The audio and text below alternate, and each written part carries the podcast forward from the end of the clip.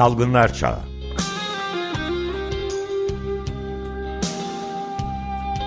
Pandemide Sağlık.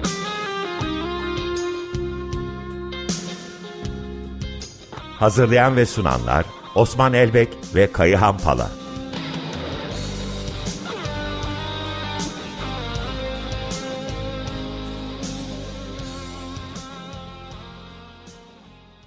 Günaydınlar, merhabalar Osman Bey, Kayan Bey.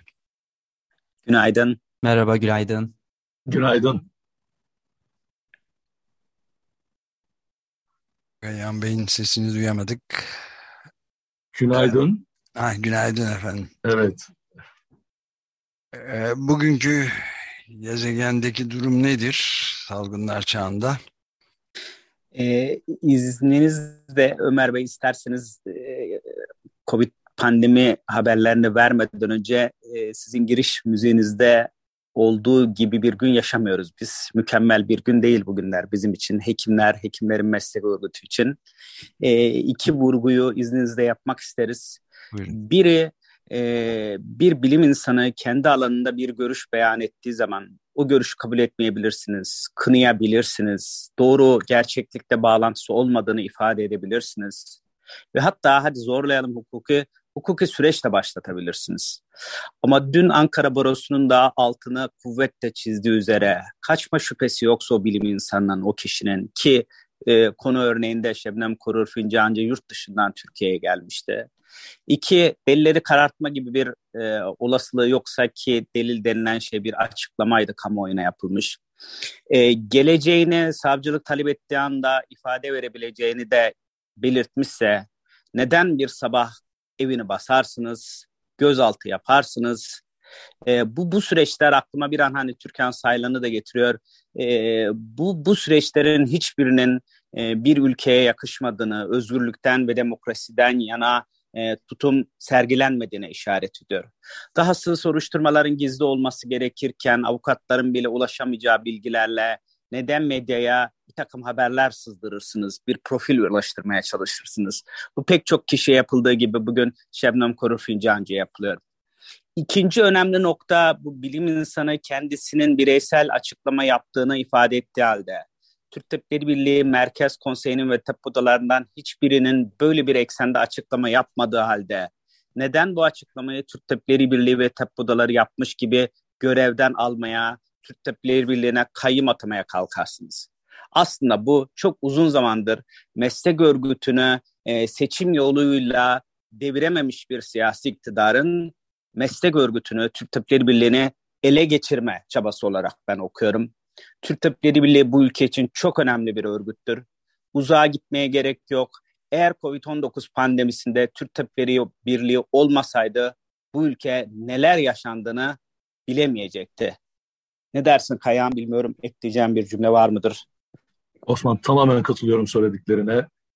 Yani açıklamasından bağımsız Şebnem Korur Fincancı'nın o açıklama tartışılabilir. Senin de söylediğin gibi bir yargı süreci de açılabilir.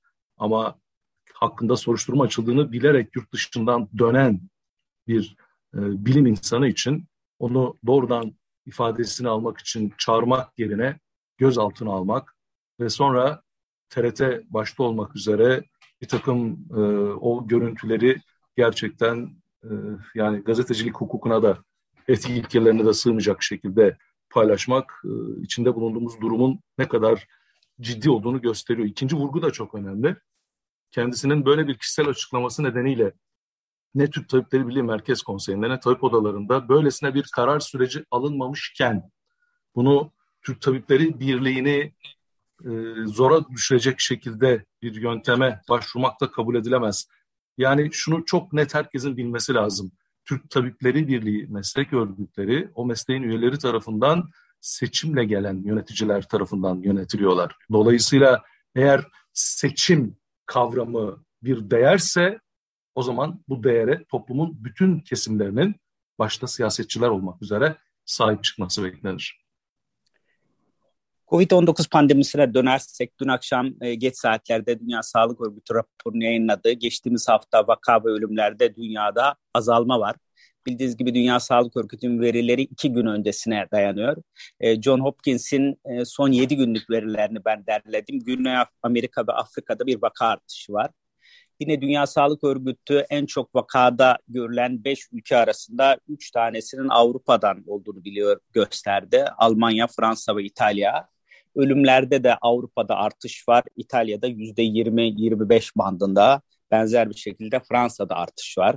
Ee, yine ölümler arasında hep Rusya vardı. Ee, ilginç bir gelişme. Çin'de hem vaka hem ölüm artıyor. Çin hala sıfır politikayı izliyor ve üniversiteleri kapattı. Ee, Avrupa'da da 3 ülke Monaco, Malta ve İspanya'da çok ciddi bir artış başladı. %20-25 bandında. E, bununla bağlantılı biraz gelecek projeksiyonu için üç varyanta e, atıfta bulunmak isteriz. E, biri XBB varyantı. Bu e, BA2 10.1 ile BA2 2.75'in karışımı bir yeni varyant.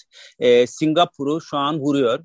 E, daha çok Asya ülkelerinde gözleniyor ki dünyada 35'ten fazla ülkede şu an tespit edilmiş. İlk Hindistan'da tespit edilmişti. İkincisi B, BJ1. Bu BA2'nin bir alt suyu ilk kez Hindistan'da tespit edilmişti Temmuz ayında. Şu an Amerika ve Avrupa'da özellikle Danimarka'da e, önemli bir suç haline geliyor gibi. E, e, bildiğimiz tek bir gerçek bunun için BA5'ten yani şu an dünyayı kasıp kavuran omikrondan çok daha fazla mutasyon barındırıyor. Bunun etkisinin ne olacağını bilmiyoruz. Üçüncüsü bizi çok ilgilendiriyor. BQ1 ve BQ11. Bu orijinal BA5 e, varyantından e, ilerlemiş bir soy. E, şu an Avrupa'da bu soy egemen hale geliyor ki dünyada 65 ülkede saptandı.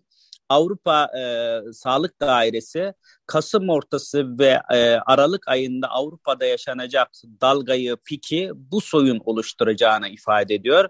Fransa'da da %19'a kadar ulaştı. Bizim açımızdan önemi şu biliyorsunuz Avrupa'da dalga olduktan sonra hemen hemen aynı varyant 4 hafta sonra Türkiye'de de dalgayı ve piki yapıyor. Kuvvetle ihtimal BQ1 ve BQ11 ile biz de bir dalga yaşayacağız. E, son bir veriyi paylaşıp Kaya'nın görüşünü isteyeceğim. Halk Sağlığı Uzmanları Derneği, uzmanlık dernekleri hala COVID-19 pandemisini büyük bir özenle takip ediyorlar. Ekim 2022'de yeni bir raporları yayınlandı. Bu raporda üç tane çok önemli atıf var. İzninizle bunları paylaşmak isterim. Biri 23 Eylül 2022 tarihinden itibaren artık temaslı takibine ait vaka takip modülü kapatıldı. Yani artık hiçbir vakanın aşısız bile olsa yakınlarının teması yapılmıyor.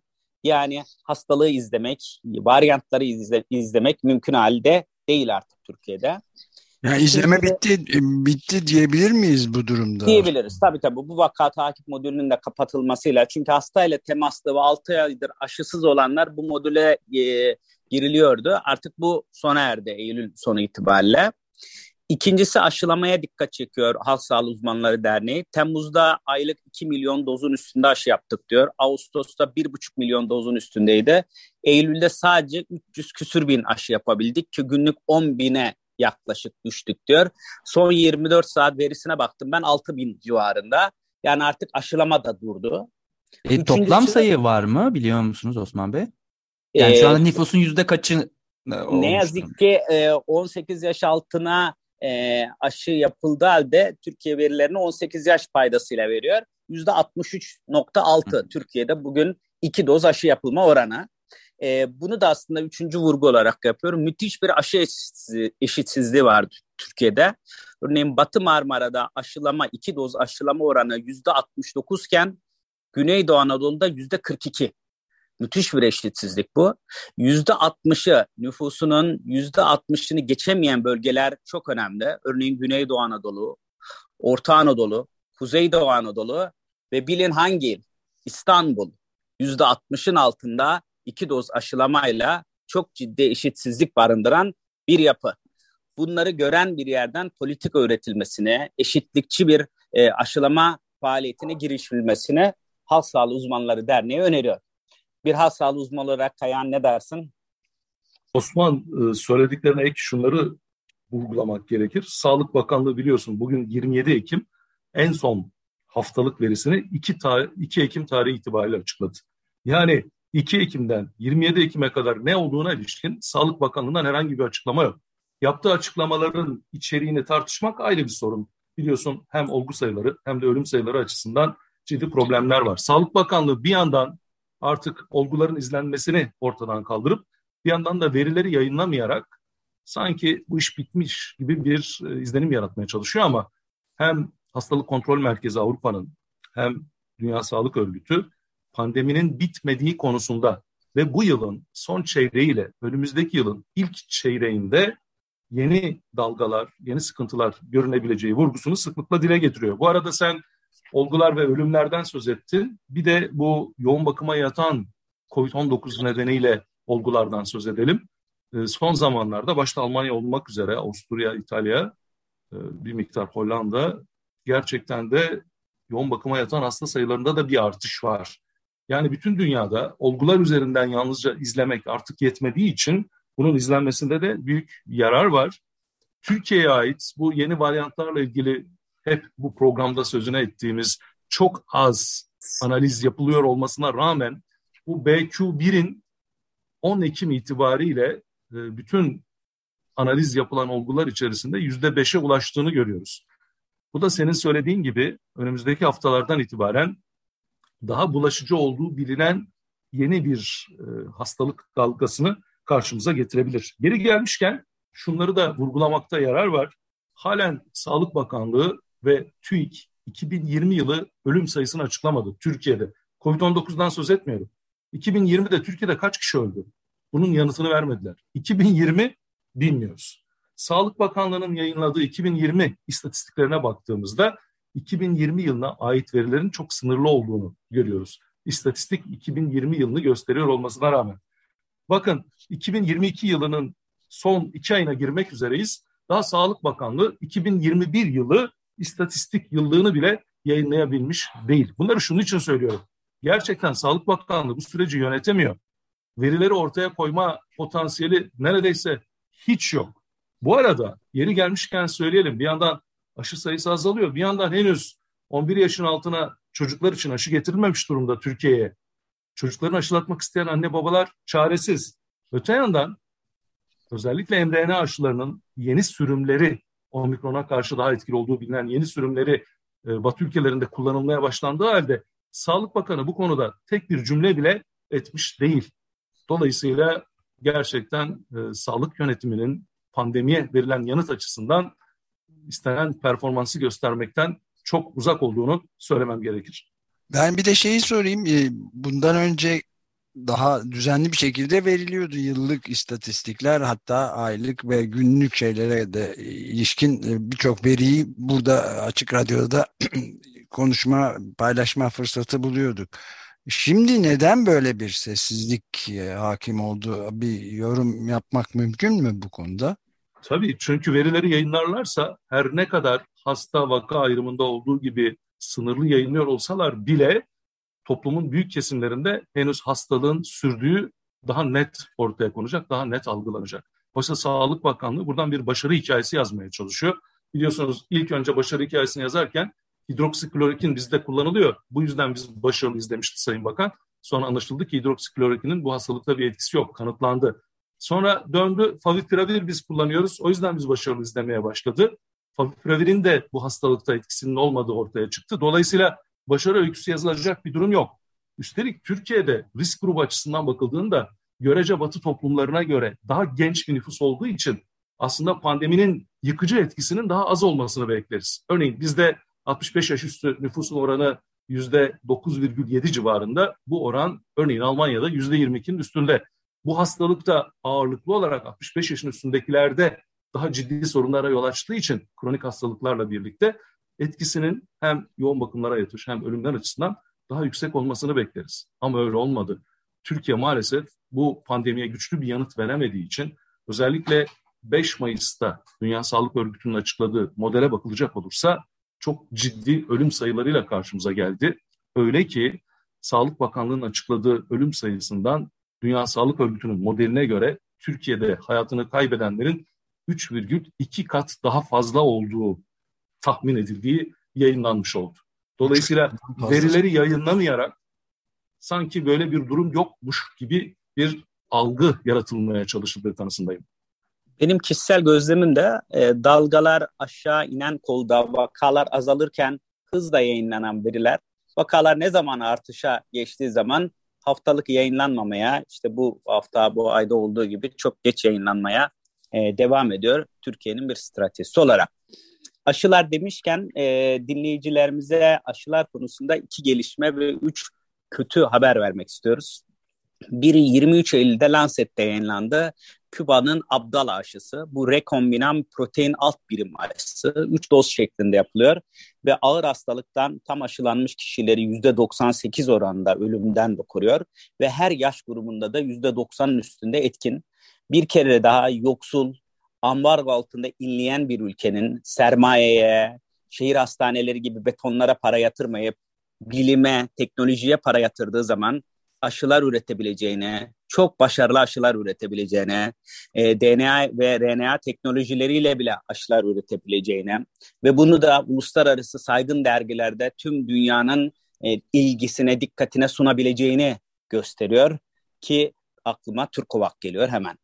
İkincisi Çin'den geldi. Çok yeni. Geçiş ettiğimiz aydan itibaren Çin'de solunabilir bir COVID-19 aşısı uygulanmaya başlandı. CanSino şirketi üretti. E, Convidencia Air diye. Bu bir viral vektör aşısı aslında. Enjeksiyon formu da Dünya Sağlık Örgütü'nden acil kullanım onayı almıştı. Adonotip 5 üzerinden tanımlanan bir aşı. İlk kez solunabilir bir aşı da özellikle korunma açısından, e, kullanım kolaylığı açısından ve özellikle yoksul ülkelerde enjeksiyon gibi bir e, sürece hizmet etmeden, buna gereksinim duymadan ulaşılabilmesi açısından e, değerli sonuçlarını yakından takip etmek lazım. Solunabilir derken e, bu sprey şey... Solunum yoluyla. Evet bir e, hani inhalasyon, bir nebulizasyon şeklinde içeriye nefes çekilerek alınabilen bir aşı biçimi. Sonuçlarında e, yayınlandıkça dinleyicilerimize ulaştırmak isteyeceğiz.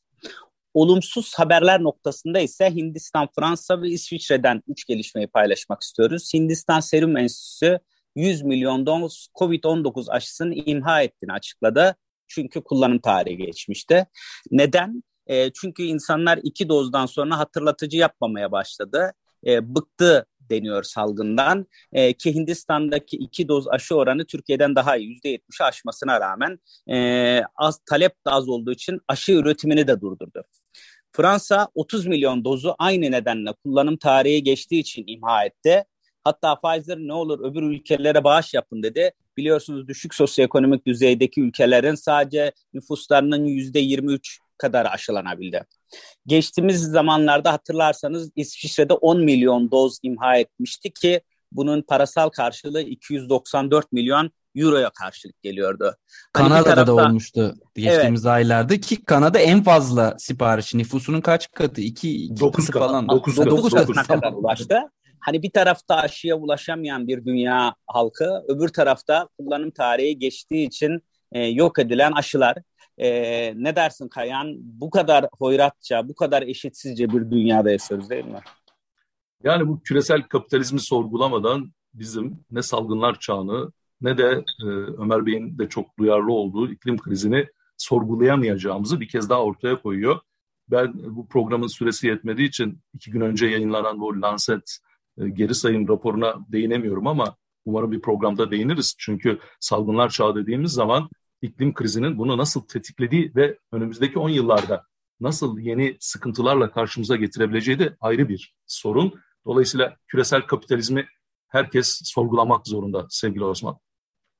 E, bunun aslında bağlantılı e, 24 Ekim Dünya Çocuk Felci Günü. O yüzden birazcık da polio ve COVID-19 yani çocuk felci ve COVID-19'u konuşmak istiyoruz. E, 24 Ekim tabii hemen aklıma John Edward Salk'ı e, hatırlatıyor. E, patent istemeyen insanlığa aşısını e, hitap eden, hediye eden o bilim insanının anması üzerine, anması için 24 Ekim Dünya Çocuk Felci Günü tariflenmişti. Kabul edilmişti Dünya Sağlık Örgütü tarafından. E, tekrar dünyanın önemli bir sorunu haline gelmeye başladı. Örneğin Birleşik Krallık'ta son vaka normalde 1984'te görülmüştü. Dünyada Afganistan ve sadece Pakistan'da endemik olarak bu hastalık kalmıştı. Ancak batılar dahil, batı ülkeler dahil olmak üzere aşılanma oranlarının düşmesi polio, çocuk felci hastalığını yeniden önemli bir sorun haline getirdi. Örneğin 2021'de 6 vaka varken 2022'de 29 vakaya çıktı. E, aşılamada da benzer bir e, bunu teyit eden düşüş var. 2020'de %83 dünyada aşılanma oranı iken 2021'de %80'in altına düştü ki son 14 yılın en düşük değeri. E, Covid-19 da bu çocuk felci e, salgınını, hastalığını, riskini arttırdı. Çünkü e, Covid-19 nedeniyle takip yapılamadı.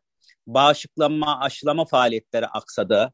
Sağlık hizmet sunumlarında hastaların başvurularında azalma oldu. Ee, özellikle yoksul kesimlere yapılan kampanyalar, sosyal yardımlar olumsuz etkilendi pandemiden.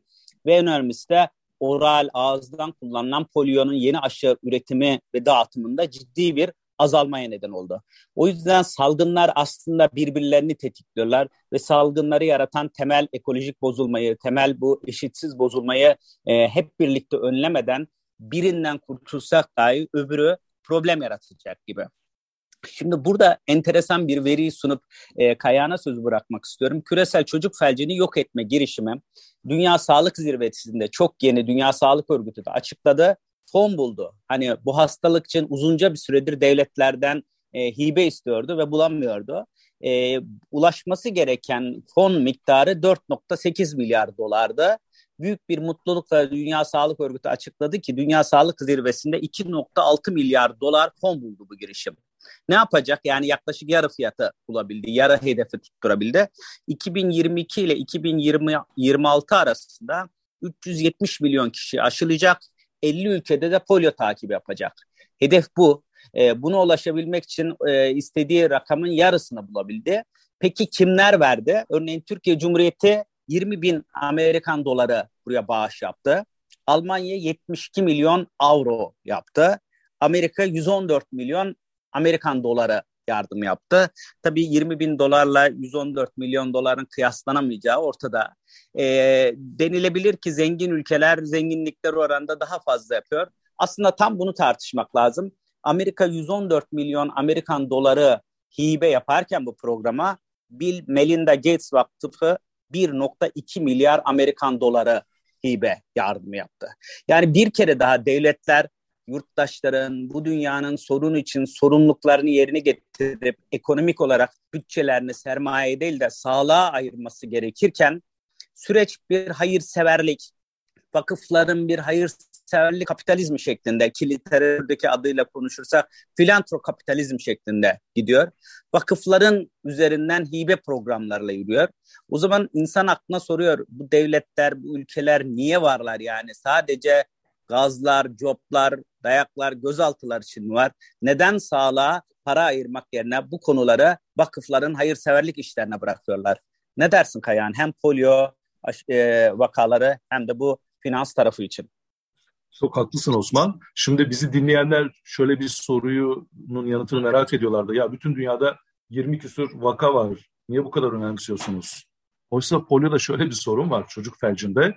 Tek bir çocuk enfekte kaldığı müddetçe dünyanın bütün ülkelerindeki çocuklar risk altında. O yüzden o tek bir çocuğun bile enfeksiyonunu önlemek zorundayız ki bu hastalığın kökünü kazıyabilelim. Biz buna epidemiolojide eradikasyon diyoruz. Bu hastalık su ve besinlerle ve ağız yoluyla alınıyor. Dolayısıyla yayılımı çok kolay. O yüzden de tek bir çocuğun bile enfekte olmayacağı bir dünyayı oluşturmamız gerekir. Bu karar Osman 1988 yılında alındı aslında. Dünya Sağlık Asamblesi dünyadan çocuk felci hastalığının kökünün kazınması kararını aldı. 1988. Bugüne kadar aslında bu mümkünken başarılı olunamadı. Az önce senin söylediğin gerekçeler yüzünden. Buna çok ciddi bir e, kamusal katkı maalesef bugüne kadar gerçekleşmedi. Ülkemizde ilk aşı 63 yılında uygulandı. Son vakamız 1998 yılında. Dolayısıyla 2002 yılında Dünya Sağlık Örgütü Türkiye'yi çocuk felcinden arındırılmış ülke olarak tanımladı. 17 yıldır da bizde çocuk felci vakası yok. Fakat Suriye'de 2013'te, Irak'ta da 2014'te vakalar bildirildi. En son biliyorsun e, Amerika Birleşik Devletleri'nde New York eyaletinde de Temmuz 2022'de aşılanmamış bir kişide çocuk felci vakası bildirildi. Bunun en önemli nedenlerinden birisi aşılamanın e, ciddi bir şekilde küresel olarak uygulanamaması. Çünkü tedavisi olmayan bir hastalık ama aşıyla tamamen ortadan kaldırılabileceği bilinen bir hastalık. Senin söylediğin gibi Salk'ın 1955'te güneşin patentini alabilir misiniz diyerek patenti dışlayıp ilk aşıyı ortaya koymasından sonra aslında dünya aşıyla etkili bir aşıyla tanışmıştı. Daha sonra e, Albert Sabin de 1960'larda bu sefer oral yani ağızdan alınan bir aşıyı tanıttı. Onun da ilginç bir hikayesi var Osman. Şimdi Amerika Birleşik Devletleri'nde tabii e, Salk bu aşıyı bulup bir ulusal kahraman haline geldi. Çok önemli bir gelişmeydi. O sırada Albert Sabin de bir ağızdan alınacak aşıyla uğraşıyordu. Fakat Amerika'da bunun saha denemesi için destek alamadı e, salkın aşısının da olmasının etkisiyle. Bunun üzerine Sabin 1957'de Sovyetler Birliği ile görüştü. O yıllardaki ortamı düşün. Sağlık Bakanlığı Sovyetler Birliği de bu aşıyla ilgili saha çalışması yapmayı kabul etti ve 1960'ta saha çalışması başarılı olduktan sonra Amerika'da da 1961'de bu aşı üretilmeye başlandı ve Dünya Sağlık Örgütü bu aşıyı e, onayladı. Dolayısıyla 1960'lardan itibaren bugün dünyada daha fazla yaygın olarak kullanılan ağızdan polio aşısı bütün dünyada kullanıma açılmış oldu. Herhangi bir e, üretme ile ilgili ticari engel olmaksızın. Ama dünyadaki dağılımı istendik düzeyde gerçekleşmedi. Özellikle geri kalmış ülkelerde bunu üretmek, dağıtmak, uygulamakla ilgili sorunlar çok eski bir karar olmuş olmasına rağmen 1988'den söz ediyorum. Bugüne kadar giderilemedi. Son bir rakam verip bu konudaki başarıyı e, söyleyip bitireyim. Tahminler şu Osman, bu aşılar sayesinde bugüne kadar en az 18 milyon çocuğun çocuk felci nedeniyle felç olmasından kurtarıldığı tahmin ediliyor. 18 milyon. Dolayısıyla aşıların ne kadar güçlü bir etkisi olduğunu göstermesi bakımından önemli bir sayı ve aşı candır diye ısrarla vurgulamamızın hayatta nasıl bir karşılığı olduğunu göstermesi bakımından da önemli bir örnek diye düşünüyorum. Zamanımızda e, zorlamadan e, hızla kapanış müziğine geçmek istiyorum. E, dün akşam haberlerde duydum Edip Akbayram'ın bir yerdeki 29 Ekim konseri artık gerekçesini okumadığım bir nedenle yasaklanmış. Bir yasak daha geldi hayatımıza. Maden, maden kazası. Evet Çok yani hani Ereğli'de bir sözüm yok evet. sözüm yok artık gerekçeler. Her şey bir biçimiyle bir başka e, amaç için kullanılıyor. Ben de bir festival müziği seçtim. Bir festivalde, Milyon Festivalinde Selda Bağcan söylüyor. Aslında umudumuzu söylüyor. Hani diyor ya buraya özgürlüğü çiziyorsun. Gökleri mavilere boyuyorsun. insan haklarını koyuyorsun. Ne olur umudu ve geleceği de koy. E, emekçileri de çiz bu fotoğrafa. Geceyi de çiz. Şu an içinde yaşadığımız geceyi de çiz. Ama doğacak günü de çiz. Yoksulluğu çiz. Yoksulluktan inim inim inleyen insanları da çiz. Ama çaresini de çiz. Ve önemlisi özgürlüğü de çiz. Demokrasiyi de çiz. Çizebilmenin tek yolu elimizi kalemimiz, elimize kalem alıp sesimizi yükseltmekten geçiyor. Özgürlükten ve demokrasiden yana taraf olmaya devam edeceğiz. Buradayız. Hoşçakalın. Çok teşekkürler. Hoşçakalın. Hoşçakalın. Görüşmek üzere. Görüşmek üzere.